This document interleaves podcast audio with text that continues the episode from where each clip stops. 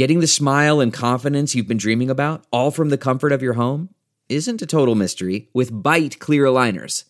Just don't be surprised if all your friends start asking, What's your secret? Begin by ordering your at home impression kit today for only $14.95. Byte clear aligners are doctor directed and delivered to your door. Treatment costs thousands less than braces, plus, they offer flexible financing, accept eligible insurance, and you can pay with your HSA FSA. Get 80% off your impression kit when you use code WONDERY at Byte.com. That's B-Y-T-E dot com. Start your confidence journey today with Byte. The comfort of your favorite seat is now your comfy car selling command center, thanks to Carvana. It doesn't get any better than this. Your favorite seat's the best spot in the house. Make it even better by entering your license plate or VIN and getting a real offer in minutes. There really is no place like home. And speaking of home, Carvana will pick up your car from yours after you finalize your offer. Visit Carvana.com or download the app and sell your car from your comfy place. Delve into the shadows of the mind with Sleeping Dogs, a gripping murder mystery starring Academy Award winner Russell Crowe. Now available on digital. Crowe portrays an ex homicide detective unraveling a brutal murder he can't recall. Uncovering secrets from his past, he learns a chilling truth. It's best to let sleeping dogs lie. Visit sleepingdogsmovie.com slash Wondery to watch Sleeping Dogs, now on digital. That's sleepingdogsmovie.com slash Wondery. Welcome to episode 530 with my guest Chanel Miller. I'm Paul Gilmartin. This is the Mental Illness Happy Hour, a place for honesty about all the bullshit rattling around in our heads. Uh, I am not a uh, therapist. I am not a doctor. But I am a physicist, a lawyer, an astronaut. I'm trying to think of other impressive things. I'm a jackass that tells dick jokes, but I uh, I do have a lot of experience in support groups and recovery and therapy. And uh, this is this is not meant to be the solution to uh, to your problems. It's not the doctor's office. More like a waiting room that doesn't suck. Uh, the website for their show is mentalpod.com. Mentalpod, also the social media handles you can follow us at. Um, somebody writes uh, in the Happy Moment survey, I would love to hear more about where you are in your journey of life. I love the little tidbits of information you share about your life, but it always leads me to wanting to know more. This was filled out by Flabbergasted. Uh, thank you for asking. Um, I do try to, to sprinkle in stuff, uh, about my life. Uh, I feel like I always do it in the interviews. In fact, a lot of times I feel like I, I, I do it too much and I'm making it about me. Um, but thank you for asking. Uh, here's an update. I got COVID. I tested positive for COVID. Uh, I guess it'd be about five, six days ago. Uh, today is uh, Thursday, and I tested positive for for it on Saturday. I, I woke up and all of a sudden I couldn't smell, couldn't smell anything, and uh, I sleep on a pile of trash, so I knew. I knew something was wrong. Flies were buzzing all around me and I couldn't smell, I couldn't smell any of the rotting garbage that I call my pillow. But yeah, I immediately thought, oh, this is probably it. I went and got tested and I tested positive. And the weird thing is, is that's the only thing it seems to be affecting is, um, my sense of smell. So there you have it. I'm, I'm going to keep the, this episode, uh, at least the survey parts of this episode, uh, a little short and sweet. And, um, we are sponsored this week, as always, by BetterHelp online counseling. If you've never tried online counseling, give it a shot. What do you got to lose? You don't have to leave your house. They have tons of qualified counselors you can choose from. They're licensed in, in all 50 states. Um, I like it. I like BetterHelp. I've been doing it for a couple of years now. So if you're interested in trying it, go to betterhelp.com slash mental. Make sure you include this slash mental part so they know you came from this podcast. And then just fill out a questionnaire. And if they have a counselor they think is a good fit for you, they'll pair you up with one and you can experience a free week of counseling. And you need to be over 18. Otherwise, they will send you to teencounseling.com. Uh, and then this is the, the rest of the survey from Flabbergasted. It's a happy moment for her. And she writes, I remember the Christmas after I came out to my dad, and in parentheses, nobody else in my family knew but him. My most memorable gift that Christmas was opening up rainbow colored socks from my dad. I looked at him and he smiled saying it was rainbow just for me. It was such an intimate moment that I knew he fully accepted me, no matter my sexual orientation. I just wanted to get the fuck away from my life. You know, I, I couldn't have felt any lower. Grief, guilt, shame. Why wasn't I born a girl? There's a switch that gets flipped in my head. I'm supposed to be a girl. I experience being treated like an animal. How can a just God I have a vomit fetish. let humans do this to each other? Help! I fucking flew over the cuckoo's nest. My wife's losing it. I thought it was all about me. I don't know what to do. I would have committed suicide if I could have watched my funeral. A Polaroid I found of my mother um, naked in a dentist chair. And my body doesn't quite I think I did eight days in LA County Jail. fit how I see myself. What was it all for? Why are my friends dead? Everything that I did There's a comfort in the scars for me. was in service of OCD. You've already had all the paper cuts. Step away from the paper. It's really hard to see the picture when you're inside the frame. You know, it takes a larger view to see your life. Just actually have somebody listen to you. Yeah. And I got up and got my tooth and left. I'm here with Chanel Miller, who is the author of a really profound and important book called Know My Name. Yeah. Yeah. My first interview was with the New York Times. My first on camera interview was with 60 Minutes.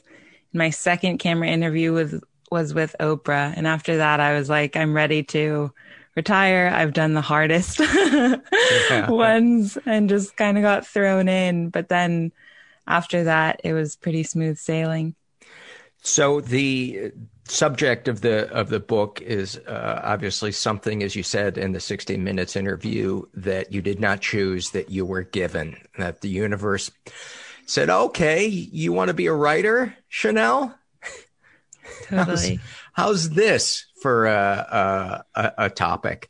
Um, give some I, I don't want to spend too much time of this because i imagine you're tired of talking about it and to me it's it's not the most important part of the story but the uh the facts of the the assault and and how it was presented in the news and how people might know yeah. you from the news so in January of 2015, I had attended a fraternity party at Stanford University with my younger sister.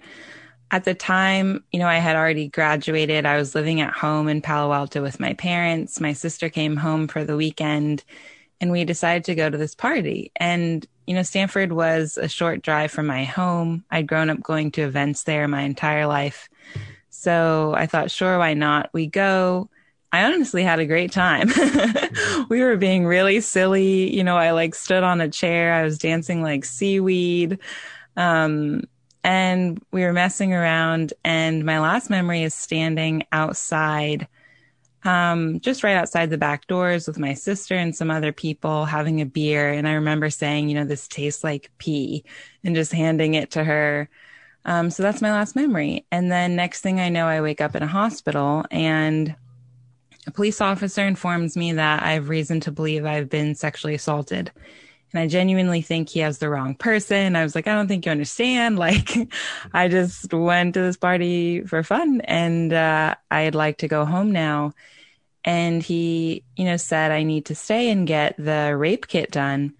Um, and so I went back to sleep. And in the morning, when the clinic opened, I underwent a multi hour forensic exam. After that, they let me shower. They had a detective come and ask me questions about what I remembered. I couldn't remember anything. And the only thing I had been told that morning was that someone had been acting strange around me, um, but that he had been, you know, confronted and arrested. So I thought, okay, so there's some oddball at this party, you know, who obviously sent out some kind of red flag, but he's been taken care of. So I'm sent home with no information. I do know that my there had been lots of pine needles in my hair and that my underwear is missing. And these details were so strange. But at the same time, I I was nervous to press further with questions, right? It's almost like you don't want to know the answers. So if they're not telling me, I'm just going to let that silence sit. Um, and so I go back to work and 10 days pass. And one day I'm sitting at my desk and I look at the news and I discover that this man, who I will not name, had been uh, found humping my half naked, unconscious body behind a dumpster. And in fact, that's where I had been found. Um, and that I had been penetrated, all these things I didn't know and was learning at work. Um, and then I also learned simultaneously that he was, you know, an all American athlete, um, a trophied swimmer. And that's when everything began. In the book, you talk about Emily Doe and Emily having a different experience and a different identity than than you. Um, describe Emily Doe, who Emily Doe is, was, and who Chanel Miller was during this time. Yeah. So Emily Doe to me was the vessel that had been assaulted. You know, every time I had to go into court to meet with my DA, I became Emily Doe. And she was quiet. She did not understand this new world. Um, she was nervous all the time, super soft spoken. And then Chanel had you know, started her entry level job. She had a nice, sleek laptop. I was driving my Prius every morning, like making my coffee. Um, you know, my adult life was beginning and I was really looking forward to this new independence. Um, I had always had a pretty sunny personality, um, and really insisted on not being derailed. Um, and so the only way to do that was sort of split myself in two and compartmentalize um, these experiences. And Emily Doe, for the listener, was the name that uh, she was assigned in this case uh, to protect her identity. Yes. Talk about the decision to uh, that went into concealing your identity and the the pluses and minuses around that? So, you know, I was 22 when it had happened, and I still didn't have a very strong sense of myself, right? I was still figuring out who I was becoming, what I wanted to do. And I would read comments online, you know, beneath articles about my case that were so brutal and judgmental. Um, you know, and just that Emily Doe is an idiot, basically, and reckless. Um, and, and blaming you for uh, consuming too much alcohol as if that just opens the door uh, for someone to take anything. advantage of you. Right. Correct. And so I was absorbing all of it. I was hurting a lot because of it. And I knew I was just too porous. Like I hadn't built any internal defenses against these comments yet. There was no dialogue around how to handle uh, victim blaming and rape culture. I didn't have any language for this yet. And so I needed to be anonymous to protect myself. And the other thing is that, you know, in the case, they ask everything of you. They ask about you know, my relationship with my partner at the time, you know, when we met, you know, when we said, I love you and asked my weight and showed the naked photos they had taken at the hospital. So it's sort of like I could feel myself losing everything. And the one thing I could hold on to was the six letters of my first name. That's something that legally they could not expose. Um, so it was very sacred and precious for me to be able to you know, maintain my name as something that's very intimate to me and the, one of the only things that I could say was mine for a long time. Talk about some of the the comments that you would read and what you would experience physically and emotionally reading them. Um, well, it's interesting because you know, when I first learned what actually happened that night, you know, that my assailant was um, stopped um, and that he couldn't describe even what I looked like. I thought this case is very clear. Like, I have no idea who this guy is. He took advantage of me and ran away, which is its own admission of guilt. Um, and so, and, and, and, we should also mention the the two Swedish guys who happened upon this scene, confronted him, chased him down, and held him uh, until the police got there. One of them was so disturbed by what he had seen, he was crying. So I Correct. think that's a really important thing for the the listener or anyone to to hear to uh, understand how cut and dried this should have been. Correct. Yeah, and he was even the two of them. Well, first of all, one of them stayed back to check that I was breathing and make sure that I was okay, while the other one chased after my assailant. Once he was down and my assailant was struggling, both of them had to sit down on him and pin him down. And they were saying, apologize to her. What the F are you doing? Um, which is really incredible. They are, they continue to be wonderful people.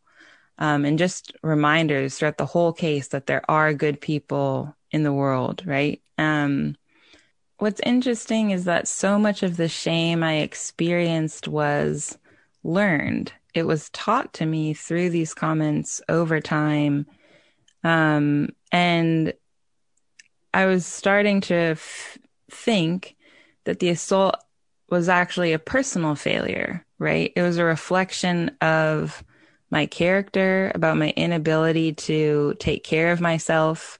And that really led to a deep self loathing. And I carried that through the entire year after that. And then you get to the trial where so many of the points the defense attorney brings up is really just confirming those painful ideas about yourself. And in the book, I talk about how, you know, so many survivors or people in general already have these little seeds of self doubt or self hate. And the defense knows how to locate those seeds and inject them and grow them until they're so swollen that you lose the ability to remember why you should be speaking in the first place, why you deserve any care at all. If he can get you to turn on yourself, then they win, right? And that became very clear to me during the trial. And I thought, Chanel, if you don't learn how to get on your own side um, and realize you deserve better than this, then they will succeed. Um, and so it was just completely twisted. And by the time, you know, my statement went viral a year and a half later, I, res- I, and I received so many incredible letters telling me that I was courageous. Sent, people sent me photos of their daughters saying, like, I want her to grow up to be you, which is something that never even crossed my mind, an idea like that.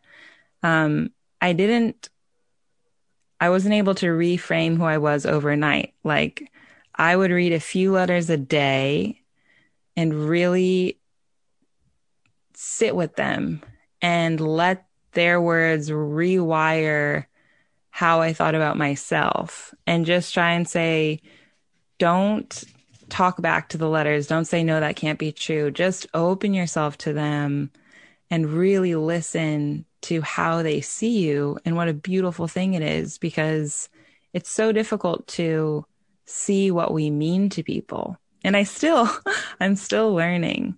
Um, but it's been incredible. I attribute the public to saving me. Like all these strangers who wrote to me saved me. Talk about um, community and how that how that has helped you. I mean, you you just touched on it a little bit. Um, but I think for a lot of people who have isolated and allowed the mean voice in their head to tell this story, um, and they don't reach out for help, um, they're they're missing out on this thing that uh, is so powerful. Yeah. Um, but talk about that if you. If yeah. You well, I think as as the eldest sibling and as the child of an immigrant, I had always prided myself on being independent. Um, and so it was not natural for me to ask for help.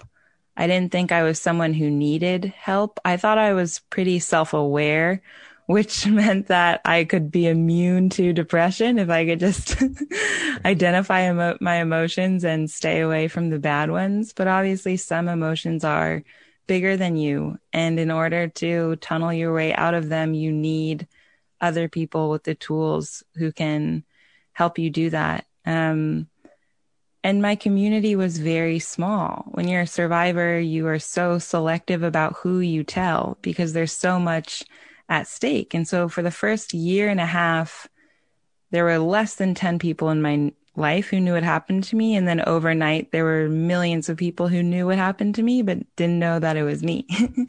so it's very, it was very strange. Um, but I also want to just remark on people who played significant roles who I'm not even sure if they knew what they did for me. For example, the court reporter who you know, said to me when we were in the hallway, if you get scared, look at me. And then she winked. Um, and when I testified for the first time, you know, I had a point of weakness and looked at her and she winked at me. And that little closing of an eyelid was enough to get me through that torturous period. Um, and so I, I think about what we talk about when we talk about saving someone's life or you know it's not always these grand gestures. It's just these little signals to other people that you are attentive to them that you want them to be okay. And those signals can come in really little forms and we shouldn't underestimate the power of them. One of the things that really struck me uh, many things in the in the book really um, hit home how deeply you were suffering uh, as mm-hmm. you were waiting for the trial to take place and while the trial was going on. I think it was when you were living in Philadelphia and you were spending a lot of time by yourself. Describe your process as the sun would go down. As the sun would go down? As the sun would go down, how you would set things up. Was it in Philadelphia that you were living where you would stack the things um, you know what I'm talking about? Yes. Oh, maybe in San Francisco, phase okay. three. yeah, yes. You were um, where you were feeling um, unsafe. And, yeah. Yeah. Yeah. So that was mostly after the statement went viral. Um, I did feel a constant threat to my safety. And it's interesting because I was always nervous about safety leading up to the trial. But then after that, since the statement had garnered so much attention, I was also assigned a sort of power. And when a survivor has power there, or any woman has power, there are people out there who are determined to undo that power, um, especially if they find you undeserving. And so anytime the sun goes down, number one, I have to make sure that I'm inside. Um, and I would stack you know, chairs and anything heavy in front of my door. Um, I would triple check the locks.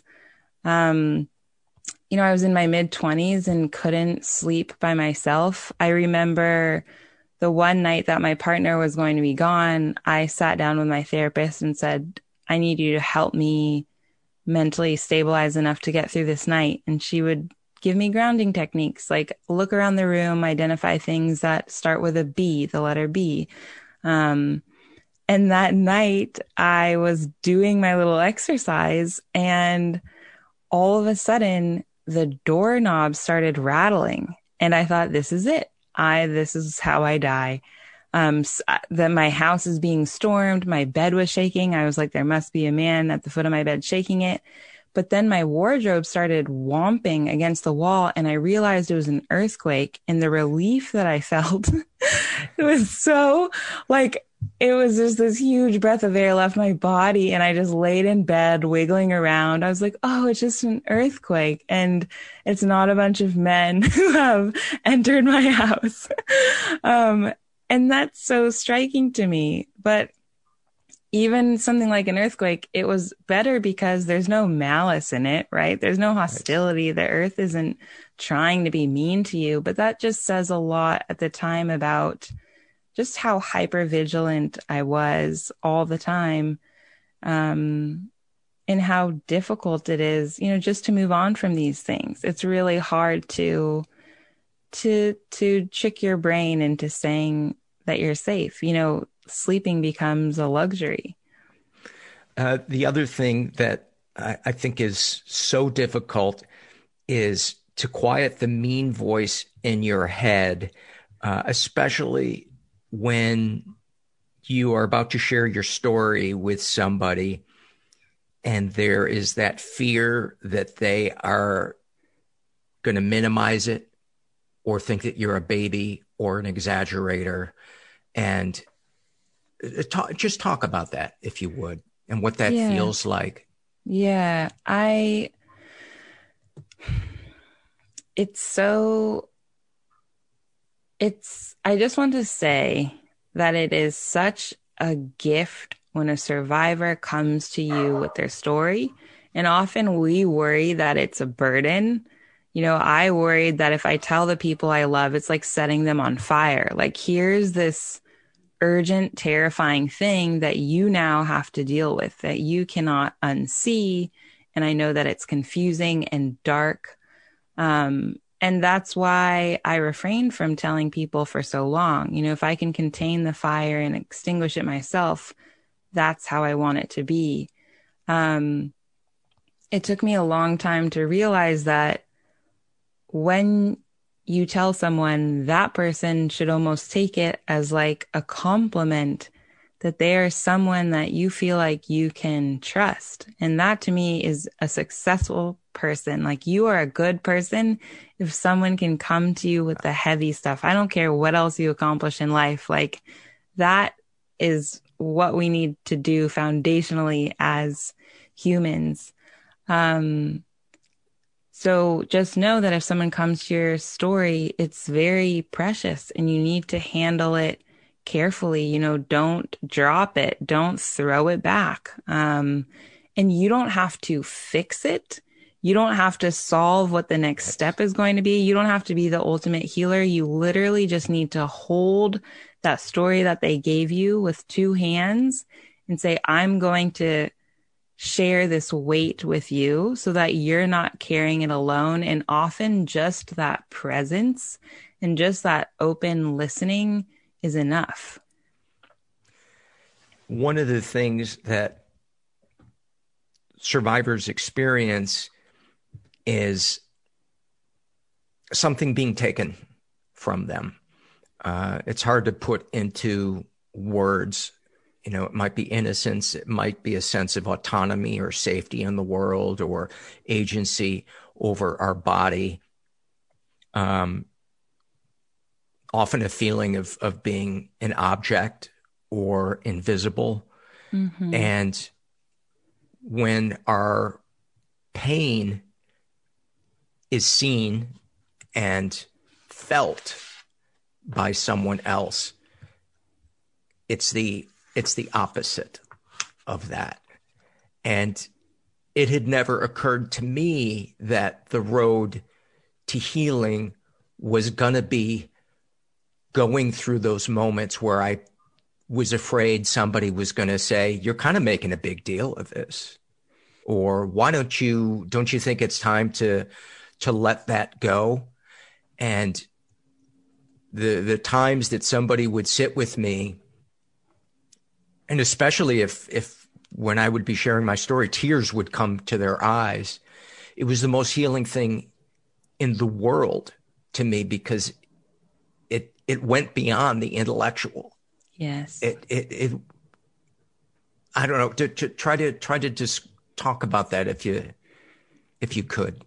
Well, the first person I ever told about the assault, besides my parents, was my boss. And by then, a few months had already passed of me just keeping this secret alone in my room and pretending like everything was normal. And the only reason I told her was because I was going to have to leave work to pursue this case. Um, and I anticipated reactions like, okay, we'll have to find someone to fill in for you. Like I thought it would go immediately to logistics. And then when I sat down to tell her, I remember single tear just came out of her eye and it shocked me because I thought, you know, this type of behavior, especially at work, you know, would reveal, oh, you, this is what you do on the weekends. Like you drink and party. Um, I thought it would lead to questioning my abilities when really, as a human, she was telling me that my assault was sad. And it's something that I couldn't even acknowledge in myself yet, how devastating this was, how long term the effects would be. So the fact that she just had that human response told me so much. And it was the first sign of maybe I'm not seeing things clearly. Maybe I'm not even like feeling them in full yet. Um, but again, it's like a drop of water escaping has so communicates so much to me that I needed. One of the things that um, people share often, either when they're a guest on the podcast or especially through the surveys that people take anonymously on the website, is they will share that the most traumatic things that they've experienced around this is often not the assault itself, but the reaction of other people, a parent, you know, staying silent about it, not confronting the perpetrator or the the justice system. Absolutely. Which, and which in your book you, you go into such great detail of describing what it is like. I thought I knew, you know, from having read all the surveys. Um, I had no idea, no idea what you were in for and what and what you mm. went through. Um, I just want to, um, as, as as uncomfortable as it probably is for you to get a compliment, I just want to commend you on um, your strength on not giving up. Thank you. Yeah, yeah. Um, but yeah, there are definitely times this is the thing though. I did give up many times. I gave up on myself again and again, but other people didn't give up on me.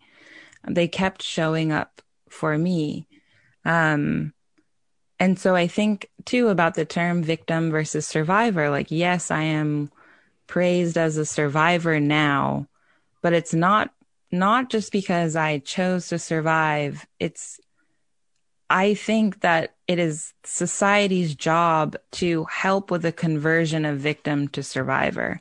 It is not some journey we take on our own and right. prevail because we're a triumphant character. It's because society is with us every step of the way. And for me, there were just enough people at each stage to get me through and on to the next stage um, to sustain me. But I you know, there are many times I thought, I'm done with this. You know, I really can't do this anymore. I think it's also surprising uh, that the person that we should be the most afraid of in going from recovery to surviving is ourselves. Yeah, absolutely. And I, I, I it's part of why I wanted to write the book is to kind of give you a tour of my internal life because from the outside you read about my case and it's me versus him and I wanted to also talk about the deeper layer of me versus me um, and how horrible I could be to myself. The things I was saying um, are really upsetting to look back on um, and just how long it took me to get to a place where I could advocate for myself. Um, I want people to see that it's not easy and that you have to be very patient. Um, and that self love takes a lot of practice that I still do. You know, I do talks all the time, especially with college students. You know, I always say, be gentle to yourself. And I, I repeat it because I need to hear it. Um, I need an insane amount of repetition in order to really continue to be kind to my own mind and heart. I, I have a friend who has struggled with sobriety for decades and he can't stop using cocaine. And we talk almost every day and the, the shame that he battles is so deep. And the one thing I try to say to him every time is, I love you whether you're high or not. You are yeah. lovable. You are worthy of love. And he always says, you know, thank you. I needed to hear that. But the fact that I can say that to him every day and every day he forgets that because we think that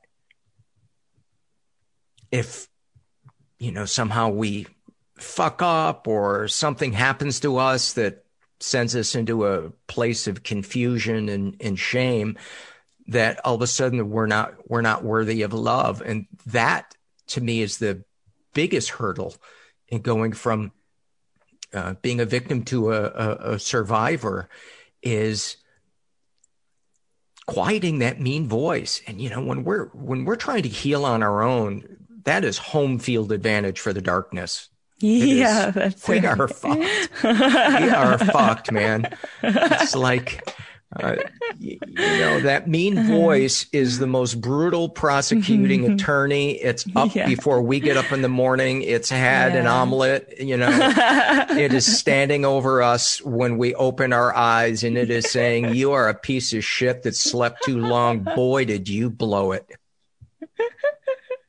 this is too funny because it's too real. And we oh need a defense team, man. we need a defense team.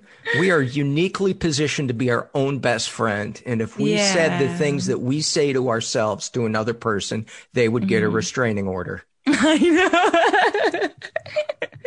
That's correct.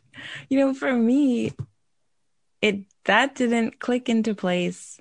My self advocating didn't begin until the night after my sister was cross examined on the stand, um, she came home. I was trying to say, you know, let's put on some TV, make ourselves feel better. And when I looked at her, she was so vacant, couldn't engage. And I saw her withdrawing. And I knew that the defense had convinced her that it was her fault that night for stepping away, for not preventing this, and that she was believing these really poisonous ideas. And in that moment, this defense attorney, who I thought was so intimidating with so many degrees, I realized just some old man, probably asleep somewhere with his contacts by his bed and his tube socks on. And I was like, I'm going to grab my keys, go like shoot out the door and just find him. And really, I just wanted to confront him as a human being. Like, how could you do this? And that is when my fear dissolved because it was always clear to me that my sister should be protected that she didn't deserve to be, you know, verbally assaulted like this, um, that she shouldn't have to suffer through all of this self doubt. Um, there was never a question to any of that in my mind. And I began to apply some of that really clear, potent knowing that I gave to her to myself also. Um, and so that's what helped. You know, I think I think my love for her translated into a love for me and is what got me through the case.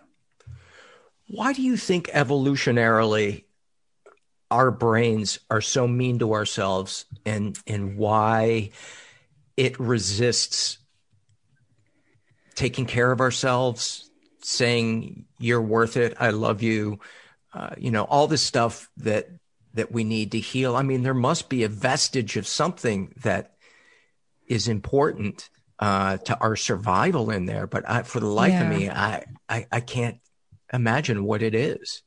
Well, I think our brains uh, can be sort of helpless, just like goopy, silly putty that is filled with terrible dialogue and that loves to compare you to others and absorb insults really freely. But thankfully, our bodies speak it their own language. And so, even if I went into court thinking, I'm going to be composed, I'm going to be strong and tell them who I am, it didn't matter. As soon as we got to the questions about waking up in the hospital, it's like the lights went out in my mind. My neck would wilt and I would just be heaving, crying. I couldn't even breathe. And the judge would have to stop everything and wait for me to go to the bathroom to collect myself. But that was never my decision. But it was my body's decision. This, we're going to do a full stop here because we have maxed out on capacity to tolerate the feelings and memories that are being brought back. And so I didn't realize it at the time, but my body was dictating so much of what was happening. And thankfully, you know, even when I was writing, sometimes I would get really sick and I would almost feel relief like, oh, now, now I can ask for a break. Mm-hmm. Um, because I literally um, can't look at the screen and there's like snot flowing out of my nose. So they'll understand, you know, but luckily our bodies will jump in.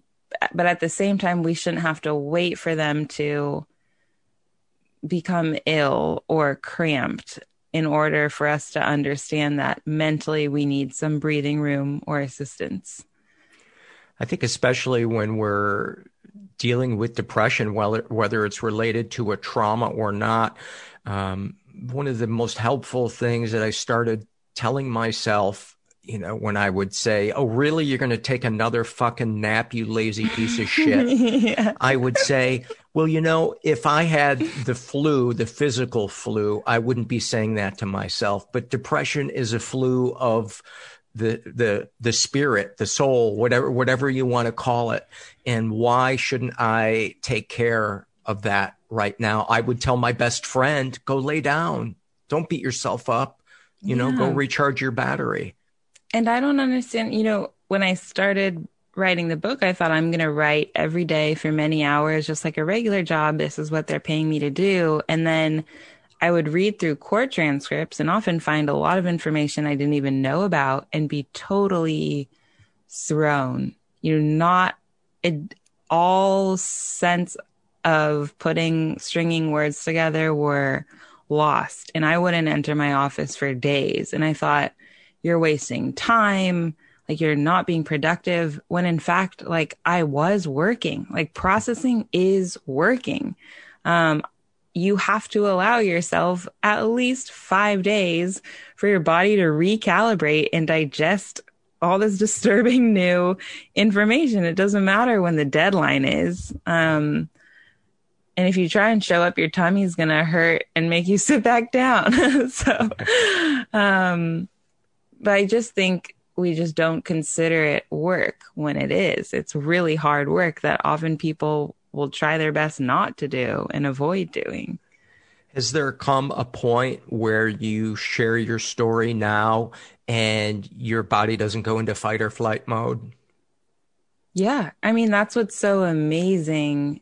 So, again, like, I don't think these stories, stories of assault, are are too hard or dark to tell if the context is right right? Like, I do believe in our ability to handle these stories if the context is nourishing and set up properly, right? So it's so strange that when I told the same story in court, I would leave feeling hollow and want to just melt into the ground and never be seen again. Whereas when I would sit down for a 60 minutes interview that was over 100 questions, multiple hours, I would leave feeling light. Like, where should I go get yes. dinner in New York now? And the reason is because whenever I cried during the interview, they would stop, someone would come comb little pieces of hair out of my face, pull tissues from their fanny pack, you know, and um, refill my water, you know, feed me salad, let me choose extra toppings like wonton crisps and wasabi peas. you know, they they spent extra money on that. So um, I was being tended to as a person um, and a human with needs. And that to me signaled that I could trust them and that no one was like, ugh, it's taking too long. This is costing us. It was like, no, shut it down until Chanel feels better because that's all that matters. She is at the center of this story. So, same story, different context, completely different experience. Do you feel like, uh, well, first of all, is there is there anything else that you would like to uh, share before we dive into some fears and loves? um, no, I just I love you know what you said earlier about repetition, and I think that's so important that it's okay if we need to hear it every day. Um, if that's what we require, if that's how much our plants need to be watered, that's how much it takes. Yeah. So yeah, yeah. Re- re- healing a wound is never linear. It is never mm-hmm. clear cut. It's confusing. It's a lot of two yeah. steps forward, one step back. Um, th- there is no one size fits all. But the one thing I don't think we can ever go wrong doing with whether we're supporting somebody else or ourselves is love as corny as it sounds it, yeah. it's um, and it doesn't have to be like you said fixing somebody it can just be letting them see that mm. that you hear them that yes. you feel them it's it's such a powerful thing yeah, it's the most powerful thing I think you can give somebody. And sometimes I think that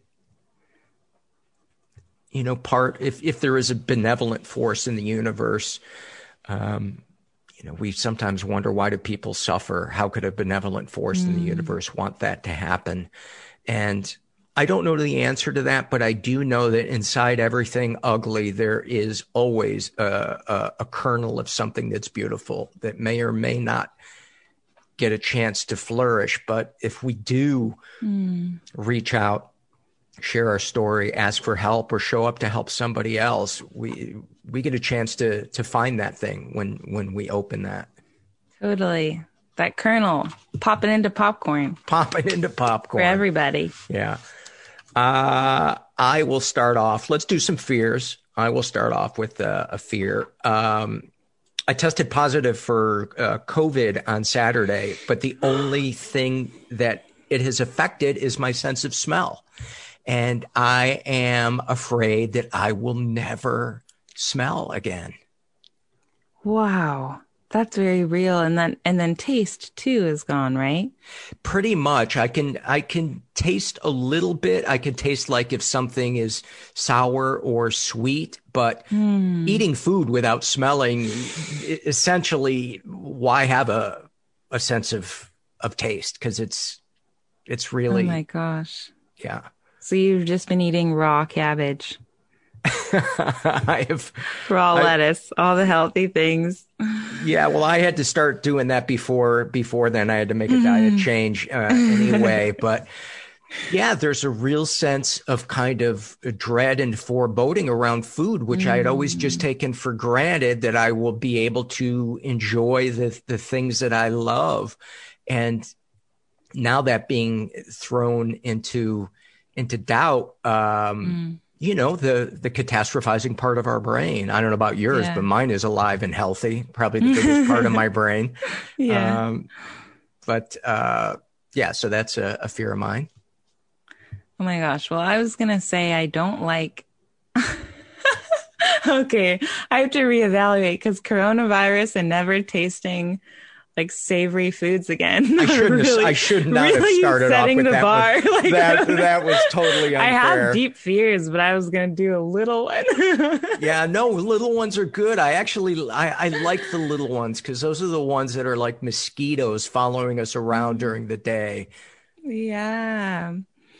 Oh my gosh, a little tiny fear I have Well, I'm new to New York, and so the snow was new. And so a fear was always ice. I never understood how to tell where there's ice or not. And so I walked. You should have seen the way I walked. It was so strange. Just like on my toes with my arms out. I was like, how do New Yorkers balance so well? How do they know how to read the black ice and the sidewalks? And so I'm just a little human trying to get used to the weather over here. well, as a Midwesterner, I can tell you Mm. look for shine. If it's Shine.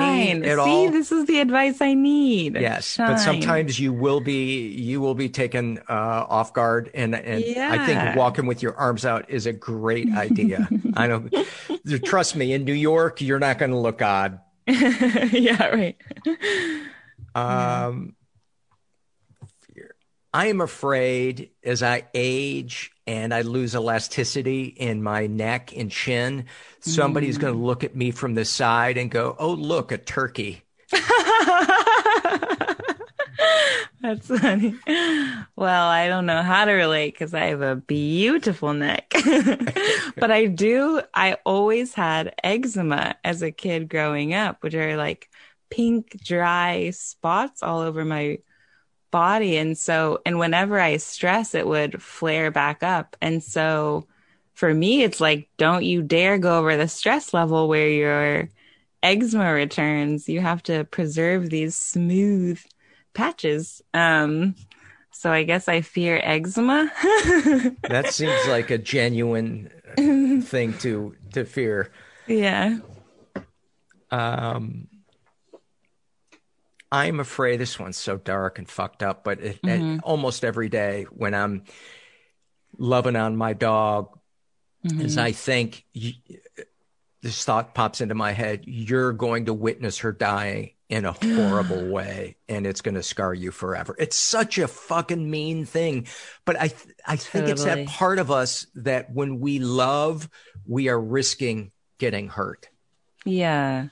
Yeah. I know. I'm I'm so happy we have a vaccine now, but I think we should also be working on a potion that makes dogs immortal. Like it just seems so cruel that we sign up we to, to give them. everything to them and then ah, they should be lifetime dogs. I don't know who the heck decided on the average of a 14 year lifespan. Like when was that put into the calculation? But I feel you on that one.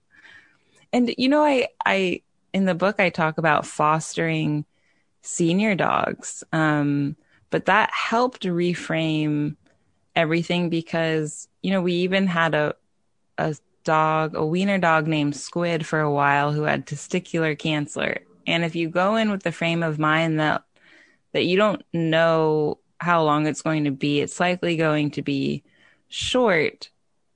But on the flip side, instead of them being in a shelter, they get to eat, you know, the finest meats you could offer, right? And like high thread count sheets, you know, they can sleep in bed with you. You can give them the cushiest pillows.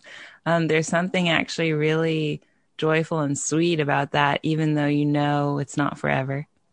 I, I have to say, my hat is off to people that adopt adult dogs because I could not, I could not do it. I wish I could. It's such a noble thing to do. Um, I don't know. I don't know how you do it because for me, the fear of pain is so Mm. is so great, especially around Yeah. animals. Um, that I, yeah, that's that's awesome that you that you do that. Um, who who did the last fear? I think I did the last fear about my dog. I okay, I did eczema and then dog. Oh, you're right.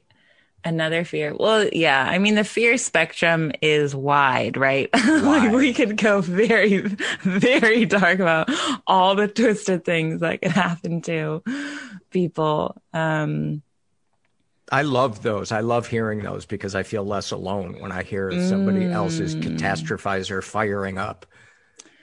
Well, I mean, any losing anyone, it just seems so.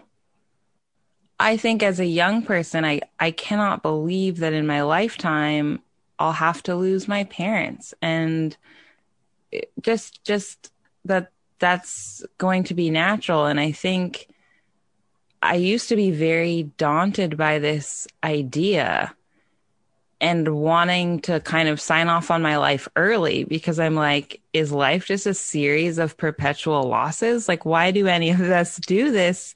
Why do we fall in love with anything if we know that everything has an expiration date? Like, that just seems so ludicrous and so endlessly painful to me. Um, but I think, but I think what I needed to realize is that you you just sign up for the pain and it's not about avoiding the pain but for me it's continuing to give language to it. Like i feel very lucky that i have writing um, to process it but even after the assault you know like there were a lot of losses that happened and I there's so many joys in my life now, like the fact that I get to be a writer and live in New York. But that doesn't mean I never was able to cleanse myself of a layer of sadness, right? About what happened. And I think that's okay. I think it's okay to be sad for the rest of my life that for whatever reason my life pivoted in this direction. Um, and that doesn't eliminate any of my joys, but I just I realize there's way more room to have these feelings coexist um, than I thought there was. There's so much more space um, for painful feelings to be a part of the everyday. Yeah. Uh, another thing I was struck by in your book is the emotional maturity of gr- grasping the idea that people can be both light and dark. That mm-hmm. um, it, if somebody does something, you know, quote unquote bad, they they are not necessarily a monster. What they did might be monstrous, but there is also a part of them. They might be helpful in the community. You know, they might be a great um, sibling or father or, or mother, and that's a really a really important thing. I think for not only for society but for ourselves because it's really easy if we are resenting somebody to go to that place of just wanting to make that person invisible or to say that they they don't exist or they're not worthy of of life you know even mm-hmm. even serial killers are worthy of love they should be locked up for the rest of their lives, but mm-hmm. they are still worthy of of love. Mm-hmm. Yeah, yeah. Just keeping the human component in mind. You know, I didn't like kind of the characterization that took place in the courtroom and in the media. Um, I didn't like it's not just victim versus villain, you know. And I also I wanted to acknowledge that I'm also a nuanced person. I didn't want to present myself as this polished good victim, you know, again, as if I was trying to, pre- uh, to prove that I didn't mm-hmm. deserve what had happened. I wanted to be honest and proud. I've had a messy life too. I've made mistakes in my life, but you are not allowed to hurt me. And making a mistake is not the same as hurting someone. Yeah. Let's go to some loves. Loves. Uh, yeah. I love that first day of spring when you get to wear different clothes and it's still kind of cold out, but there's uh, the the snow is melting and you can smell the grass and the dirt in a way that you wouldn't have noticed five months earlier. That actually happened to me today. It's about 62 degrees here today in New York and there was puddles of snow melt in the on the asphalt and the combination of that water which was full of dirt baking in the sun there was something so earthy and wonderful about you know the smell of sun baking asphalt that reminds me of elementary school then you combine that with the water from the snow, and it was super, super lovely. And I love being surprised by senses. I think they can kind of strike you out of your thoughts for a moment. Like, hey, by the way, you're walking down the street as an alive being. right. And so it makes it impossible to live completely just in your dome. Give me a love. Mm, I love, I love hash browns that are crispy. And when you combine them with beans and hot coffee, I love when coffee is served in like the pot belly. Uh, you know what I mean at diners when it's in that big basin. Um, the big glass uh, carafe. Yeah, yeah, yeah, yeah. Sphere. Um, Do you like when a, a waitress in her 70s says, uh, Would you like a warm up doll? That's sweet. Yeah, I just like love that full satiation, which isn't even a word, but just like that total indulgence. Like anytime I feel depleted, um, well, yeah, comfort foods, but something just so solid and warm. Um, on days when I can't find language, on days where I don't know how to make myself feel better. Like those are just solid, yeah. radiating good things. That like that's third or fourth sip of coffee. You know, maybe you're at a diner with some friends and they're they're talking, and you're just feeling like, uh, like you're out of it, and you're not contributing anything, and you're just feeling like, oh God, I'm just antisocial, I'm depressed, etc. And you get that third or fourth swig of coffee, and all of a sudden you want to talk, and you feel like you're a part of the part of the scene. Totally, part of the scene, and like sometimes you just realize you were upset because you were hungry. Is it my turn? Because that was yes. yours. I was just piggybacking on yours. I love the feeling of a pen that writes really smoothly, especially oh, yeah. when you're sitting down to do something that you don't want to do, like, I don't know, journaling or something that's, you know, quote unquote good for you. And you realize, oh, this can actually even feel good on my senses. Mm-hmm.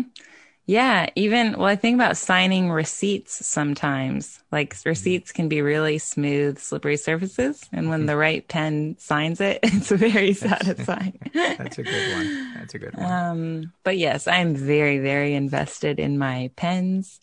I have my book signing pen, which is a felt tip. Yeah. Um, yeah. I imagine I, the the line for the book signings has been um, have you been able to do it? I did COVID? a few right before a lockdown. I oh, did okay. a couple. Okay. Yeah. It must have been really moving.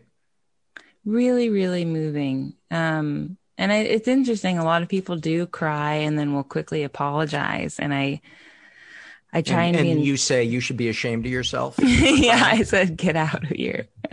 Stop wasting my time. No, I just, I just try and make it as clear as possible that if there's any place you can cry, it's it's here now. And I never want them to leave feeling embarrassed or like they spilled something and need to clean it up, you know, yeah. because I hated being made to feel that way. And it's again, it's such a gift if they can allow themselves to feel that in front of me. It's such a signal of trust. And I do my best to to just make space for that. So I really do miss that. Yeah. yeah. Well, I imagine you'll get back to it once uh, we're out of this. Right? Yeah. Yeah. I hope so. Although I also hope I'll be working on, I am working on other projects. You know, I think um, that's what I love doing now is sort of writing fictional stories for younger kids and really exercising my imagination and realizing like not all writing has to kill you in oh. order to be good. so I at first I was like, is something wrong? Like, is this not a worthy project if I'm not like gutting myself every day? But I think the fact that joy has felt so foreign to me means something and that it actually means that I need to be doing this project more, that it's in fact really important that I execute it. Um, and just feel like, oh, life can also be lighthearted and wonderful yeah. too. That's it's one of the things that I, I think made your book so effective is the injection of, of humor into it hmm. and in a, in a really organic way. Um, I found myself laughing out loud at uh, passages in there where it just got so silly. And, and I think anybody reading it understood that this is coming from a place of necessity. Like mm-hmm. I need to find yeah. that light because it has been too much too much dark uh, and and it's always there you know you yeah i think you cracked a joke with your sister on the way home from the from the hospital if i'm not mistaken and i think yeah. anybody uh, who's gone through something similar will probably recognize themselves in in that yeah, yeah. That morning, you know, my clothes had been confiscated for evidence, um, and this wonderful organization called Grateful Garments had provided sweaters and sweatshirts. But I put them on, and then when my sister picked me up, I remember sort of doing a model walk through the parking lot and like saying that I looked like a PE teacher, and just, you know, how ridiculous I looked at the time. Because, like you said, we cannot survive without moments of levity. Um, yeah. Who did the last love? Well, I technically, I changed, I said I love working on books for younger oh, readers. Right, right. Yes. Mm-hmm. Uh, oh, I, I was going to ask you, do you ever anticipate doing stand up uh, again? That's a good question. I, yeah, I had done it out of a need. Um, and something I appreciated at that time was that because I was so miserable, it made me really fearless. Like I was like, nothing can be worse than what I've already been through. And then I think as time passes, I get in my head again. I get more self conscious and precious about what I put into the world. Um, but I do, I do think it's not out of the question that I'll return to comedy to discuss these more difficult topics because I think people also hear it better sometimes. Absolutely. And I think yeah. it's uh, a much more welcoming environment than it was, mm-hmm. say, uh, 10, 15 years ago. Uh, mm-hmm. I, yeah, I, think, right. um, yeah, I, th- I, think, I think you make a great uh, stand up comedian. Thank you. I really do. Um, let's see, love. I think I've done this one before, but I'm going to do it again. Mm-hmm. I love when you find a series on Netflix or something else and you watch the first episode and it ends and you're like, oh, I'm totally watching all eight episodes. yeah, you're I like, I just, bed. yeah. Especially if you have nothing planned for the next day. It's like Christmas. That's so true yeah, when you've found something you're ready to invest in, that's very true. And it's like you get to be a little citizen of a different world for like a day. Um, I love, again, this is new to living in New York, but coming back from like grocery shopping or anything in the winter and the feeling of just like putting down your bags, then taking off your mask, then unraveling your scarf, then taking off your gloves. It's like I'd never known so many layers, but it's yeah. that more, so much more satisfying to take each one off. And then at the end, you're like this little liberated person in a warm apartment. So that's, that's quite fun for me. I love the feeling of shelter and when you walk yeah. in someplace warm after it's really cold and windy outside. Totally. Yep. All right, let's do one more love each. I love watching a comedy special with my girlfriend and seeing her laugh uncontrollably. and even if what she's laughing at didn't make me laugh initially, I find myself laughing because I so enjoy watching her laugh. Yeah, that's so fair so contagious.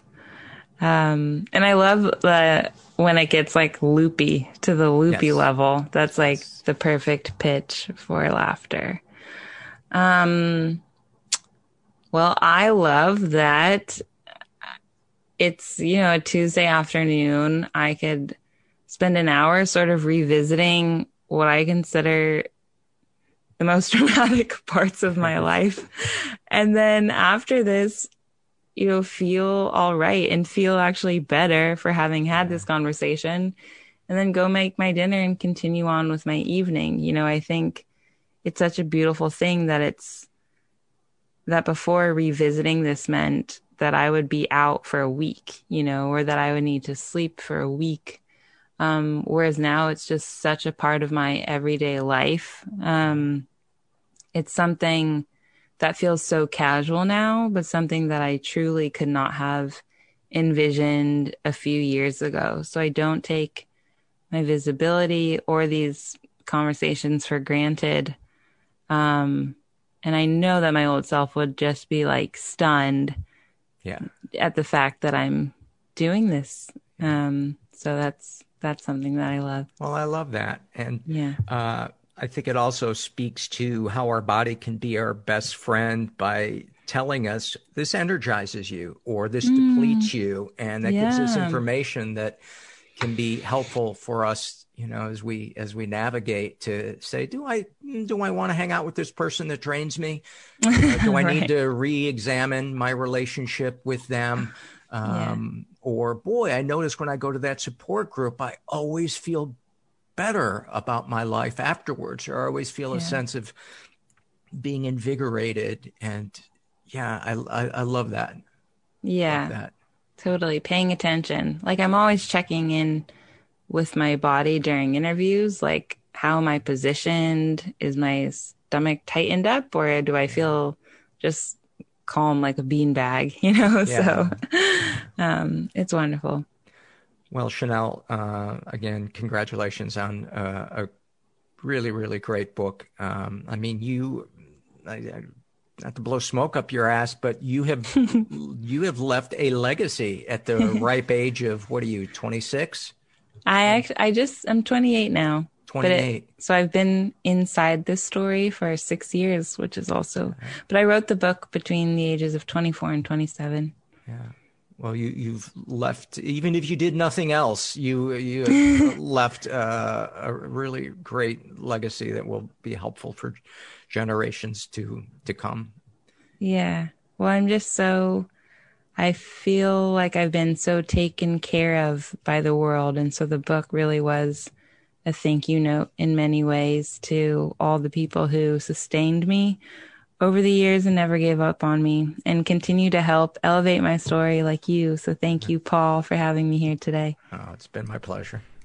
Really enjoyed talking to her. And if you have not read Know My Name yet, really, really recommend it. It's, it's a book that I think should be required reading uh, in, in school for kids.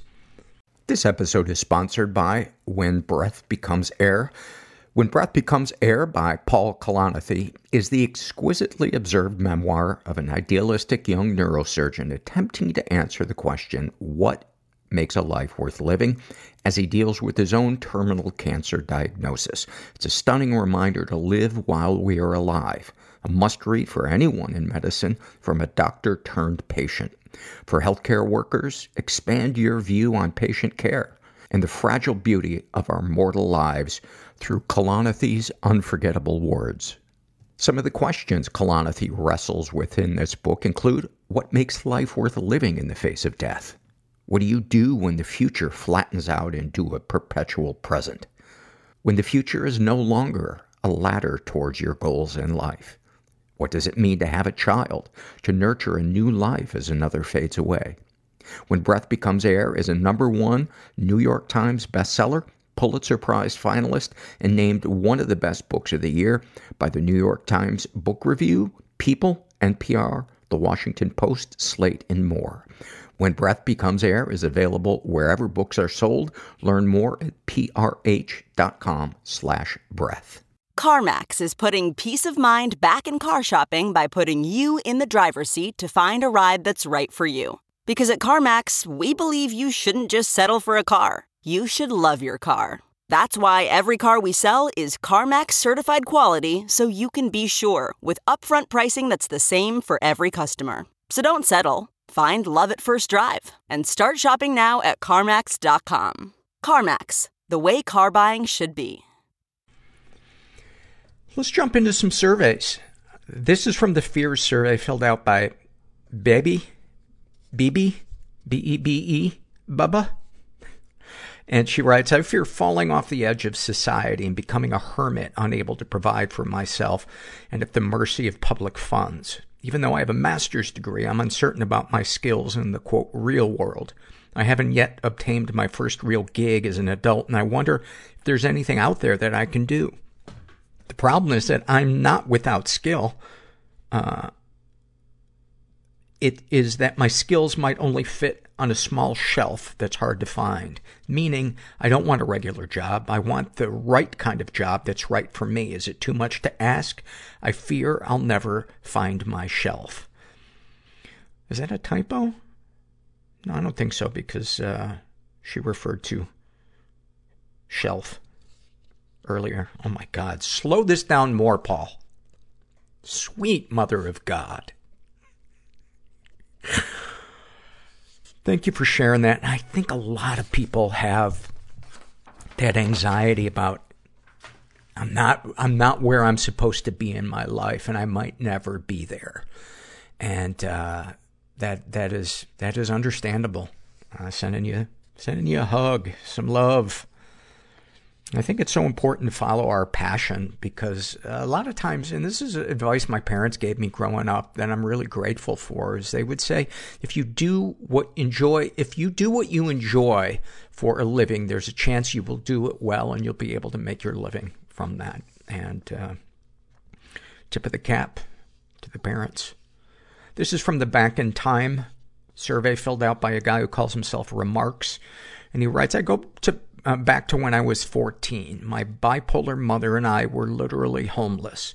The family member we were living with died, and his house was claimed by the city for back property taxes.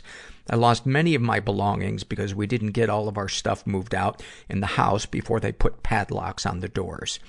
I would say to a 14 year old me that this is not normal. It's okay to feel like your life is a mess. It's, o- it's okay to feel something, anything. Just don't shove it all down and ignore it. One day things will get better, but you're gonna have to deal with this shit before you can move on. You don't have to be the strong one all the time. You're still a kid. Thank you for that. Man, that, that had to be so hard. I can't imagine. I can't imagine. Any po- uh, comments to make the podcast better? Uh, you can never promote the forums too much. There are some great people on there, but we can always use more. Thank you for reminding me of that. Yeah, if, if you go to our website, mentalpod.com, there's a forum there, and there's just tons and tons and tons of threads that you can join, or you can create a thread of your own, but a lot of really, really supportive people there. This is from the love survey filled out by Jellyfish, and they write, I recently started fostering cats for a local animal rescue. We already have two cats and I would love to have a third, but my partner thinks it's too much for our one bedroom apartment. We're also both slightly allergic, so his resistance is more than logical. Fostering is our compromise. Most of the cats have been abandoned or are strays, and the majority of them are very shy and startle easily. We've only fostered a couple of cats so far, but I love bonding with a new cat. We keep the foster isolated in the bedroom away from our resident cats for the first two weeks so they have a quiet space to get comfortable. One or both of us goes in and does a quiet activity for a couple hours a day to help them get used to our smells and the sound of our voices. Usually I read on the bed or on the floor or I talk quietly on the phone. Depending on the cat, you might not see them at all for the f- first few days. I love the moment when a little nose pokes out of a hiding spot you didn't even know existed. I love when you wake up in the morning after the first night with a new foster cat and see that they've eaten all their food and used the litter box, even if you currently have no idea where they are. I love getting a cat excited about a toy or watching them experience catnip for the first time. And best of all, I love the first time they accept a pet from you And in the case of our new foster, demand a belly rub.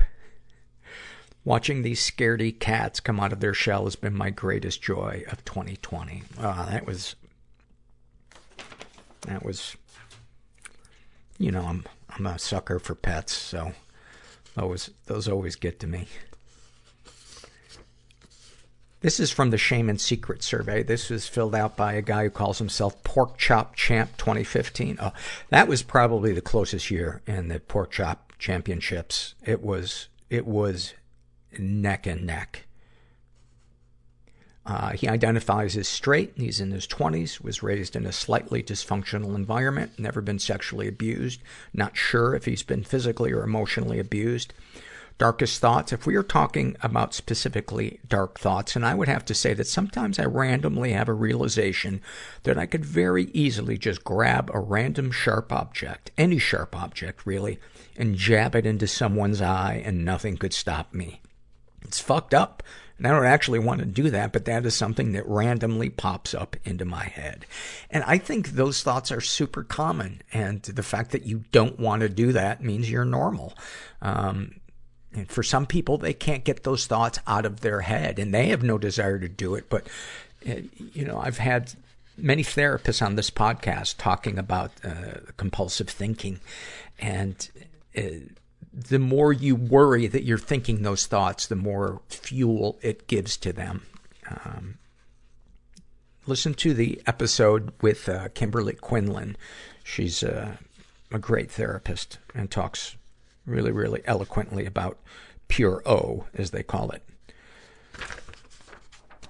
Darkest secrets. I used to be an alcoholic, and during my understanding of alcoholism is that you are or you aren't, that there is no, you may used to have drank alcoholically, but my understanding of alcoholism is that it is, you know, they, there's a saying that it's, uh, if you think of yourself as a cucumber, uh, an alcoholic is like a pickle. You can never go back to being a cucumber again. Anyway, continuing. During that time, I was so embarrassed by the amount that I was drinking that I didn't take out any of the cans of beer. The amount eventually accumulated into a literal mound of cans that made walking around my room impossible. The mound reached the height of my waist and covered the entirety of the room. Bugs began to infest my room. When my roommate found out, I took it upon myself to clean everything out and move out. It took around 10 to 15 garbage cans full of empty cans to clean it out. I don't talk to my roommate anymore out of shame, and why would he want to talk to me anyways? I still struggle with addiction, but not as badly as I used to. After that alcoholic episode, I stopped drinking, but I then became a stoner until that became a problem. I quit smoking weed more recently. I still think about drinking until I black out or smoking until I get panic, panic attacks all the time. I just don't enjoy being sober. Buddy, I relate. I have lived in that in-between place where you don't want to get fucked up anymore, but you don't want to get sober. And it is a terrible place to live. And in my experience, support groups were the only thing that filled that hole in me. And I didn't think it was gonna. I thought it was gonna be lame. And, uh, and I was, I was surprised. Um, but I know it's not, it's not everybody's cup of tea, but, uh, you might, you might check out some, some support groups and, you know, maybe go in there open-minded. Sexual fantasies most powerful to you. Teens are the main one, and I don't think that's too abnormal, but I think the reason why is abnormal. I have never dated anyone. I've been on dates, but not many with the same person. I've had sex twice. I'm 30. I think I am attracted to teens because I never fucked those hot girls back when I was a young man. I do also find women of other ages attractive, but teens are for sure a main attraction. And I do not share this information with anybody. What, if anything, would you like to say to someone you haven't been able to? I need help with the basic functions of daily life. I've always been alone. I don't know what the fuck I'm doing. I don't tell people because people don't give a fuck. They have their own problems to deal with. Quote, man up. Uh, and on that, I call bullshit. People do give a fuck. You just gotta find the people that give a fuck. And in my experience, they are often the people in support groups because they have a shared struggle and they understand to a depth that other people cannot understand. And, you know, the man up thing, it, that, that's not manning up. Ignoring your feelings is running from your feelings. That's not manning up. That's a man or a woman stops and faces their demons and says, I'm going to get into action and do something about it. The mature response is to reach out for help. You know, if a general was losing in a battle, they wouldn't be a good general if they said, well, you know, I'm, we're just going to let everybody die because we don't want to look like uh, wimps by calling in reinforcements. No, they would call in reinforcements. What, if anything, do you wish for? I wish that I could be more comfortable with myself. Have you shared these things with others? I do not. I don't because, again, no one cares. And again, I will call bullshit. How do you feel after writing these things down? The same. Anything you'd like to share with someone who shares your thoughts or experiences? We are not unique. Everyone struggles. The difference between us and everyone else is that they were willing to take risks and actually try to make the things that they want a reality. We don't. We take the safe route and give up on trying. It's easier that way. That is why we are the way we are. The only way to get better is to actually try. Yeah, and, and think about baby steps. You know, if, if you are an alcoholic, one of the things that alcoholics and drug addicts struggle with is black and white thinking. It's like, oh, I've got to either completely devote my entire life and every moment of the day to recovery or I have to ignore it and just keep getting loaded. And, uh, it's neither. It's neither of those. This is from the Back in Time survey filled out by M. Christopher D. And he writes, around age seven, to tell myself to be honest with my parents about my health and to not hide my distress would have saved me a lot of pain and discomfort then and into my adulthood. I don't know why my little brain was like that. and now reminds me of a hurt dog running off from the pack to hide its wounds. It is such a great analogy and so, so true. Thank you for sharing that. And, um, I'm glad that you, that you had that realization as an adult. And, but I'm sorry you had to go through that as a kid. This is also a shame and secret survey filled out by someone's son. He identifies as straight, is in his 20s, was raised in a stable and safe environment. Uh, ever been the victim of sexual abuse? Some stuff happened, but I don't know if it counts. An older girl groped me on a bus randomly. I didn't know what to do. It was the first week of sixth grade. What are your deepest, darkest thoughts? I always think of fucking people, alive and dead, young and old, guys and girls, my only, my own family members. Always wish that I had the ability to know what people's kinks are, just so I can know. Darkest secrets. I fist myself. I've sucked my own penis and came into my mouth multiple times. I've jerked off behind people at work. Uh, you know, I was going to make some jokes about the coming into your mouth multiple times, but you know, I don't want to. I don't want to minimize um, the fact that you're you're in pain and um, you know the jerking off behind people at work is uh, you know the stuff you do by yourself is the stuff you do by yourself, and and there's no shame in that if you're not hurting anybody, but you know, obviously jerking off behind people at work, that, that can, that can traumatize somebody. And, um, not, not trying to be, uh, you know, get on my soapbox, but, uh, I just wanted to point that out. Sexual fantasies most powerful to you. Fisting and getting fisted with an older woman with saggy tits, long nipples that are lactating, big labia, and who squirts. It makes me feel like a weirdo sharing that.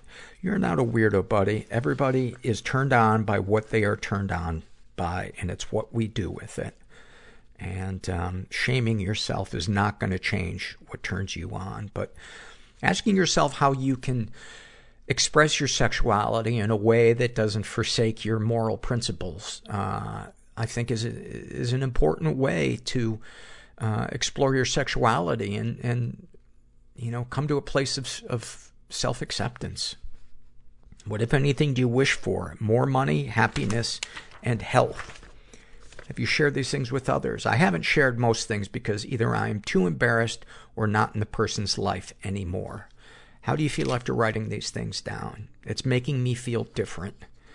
I don't know if you mean different as in isolated from other people or that you're feeling relief from, from writing this down, but, um, anything you'd like to share with someone who shares your thoughts or experiences.